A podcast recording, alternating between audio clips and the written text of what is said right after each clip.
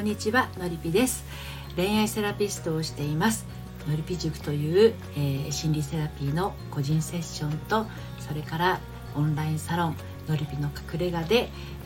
ー、アラサーからのですね正しい恋愛の悩み方お伝えをしております、えー、今日はですね婚活恋愛初期のお会計どうしてる？ということについてお話をしていきたいと思います。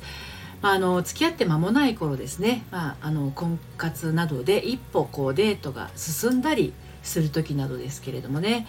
あのものすごくそのデートってね期待が膨らむと思うんですよね、まあ、どこに連れてってくれるんだろうとかどんな話するんだろう。どんな服装で来るのかな。どんな趣味持ってる人なんだろうっていうふうにねあのいろんな思いが交錯すると思うんですよね。ですがあのちょっとこう気になってしまう人は気になってしまう。あのいざこう何かご飯を食べたりしてねお会計の時ちょっとねあのがっかりしてしまう度合いが大きい方がいらっしゃるんですよね。えー、割り勘なの？とか。ご馳走してくれるんじゃなかったの？男性なのに。ケチなの？とかね。私のこと女として見てないのかしら？みたいなね、まあ、そんな風に妄想が広がってしまう女子っていうのはあなただけではありません。で、えー、これなんですけれどもあのちょっとですねポイントがありましてまずそのおごってもらえないなんていうふうに、えー、そういう状況になった時にねあのそれイコールあなたの価値に直結しているわけではないですよっていうことなんですよね。あのなんかねなんとなく男性からおごってもらえないと私ってその程度の女なのかななんてね自己価値をこう自ら下げてしまうっていう女性もいるんですけど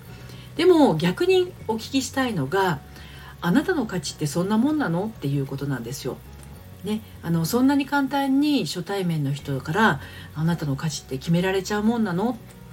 ねあの対してあなたのことをわからない人からそんなに影響を受けちゃうもんなのっていうふうに聞きたいんですよね。うん、なのであなたが誰かにご馳走されないこととあなたの魅力のあるなしっていうのはイコールにはならないんですね。でそれでもなんかこうご馳走してほしいとかねおごってもらえたら愛情を感じられるのになんていうふうになんかこう金銭的なものを与えられたりとか贈り物をしてもらうことでしか愛を感じられなかったりとか、えー、そういうことでしかこう信頼関係を築けなかったりとか、ね、そういうふうにするとですねそういうふうになっている場合はあの心の部分にですねちょっとこうつながりの不安をあの持ちづらい状況になってしまうしまっている状況なのかもしれません。まあ、つまり人との距離感ですね人とこう信頼し合ったりとかねあの誰かのことを信用したりっていうことが心の中でこう心と心でつなぐことができずなんかこう物でしかあの自分への愛情を確かめられないでいるのかもしれないということなんですよね。でここですごく大事なのが本当に大事なのはおごられることじゃないっていうことですよね。婚活の一番の目的は何でしたか？ね、お互いをこう慈しみ大切に思う気持ち。それが恋愛の喜びでありその先に続くパートナーとの信頼関係。それにつながっていくんですよね。だからあなたが彼におごってもらうことにこだわっているうちっていうのはですね自らその道を立ってしまっているようなもの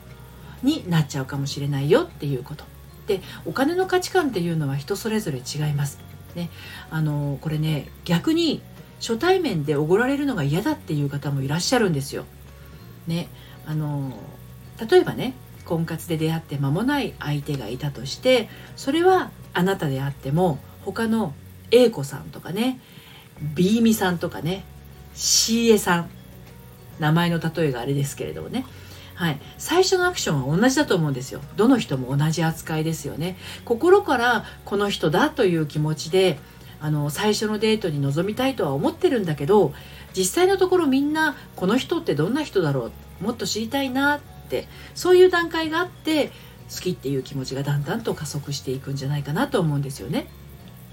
うん、でも最初のデートで相手を好きかどうかわからないのにおごってくれる人がいたとしますね。好きかどうかわからないのにです、うん、でそれをねあなたがおごってくれたから自分を大切にしてくれる人だとか私のこと好きな人なんだってそういうふうに勘違い勘違いしてしまうこともあるかもしれないんですよ。でそれってちょっと危険だと思いませんか？ねだとしたらおごってくれる男性っていうのはおごるだけで一瞬で信頼関係を勝ち取れるっていうことになっちゃうんですよね。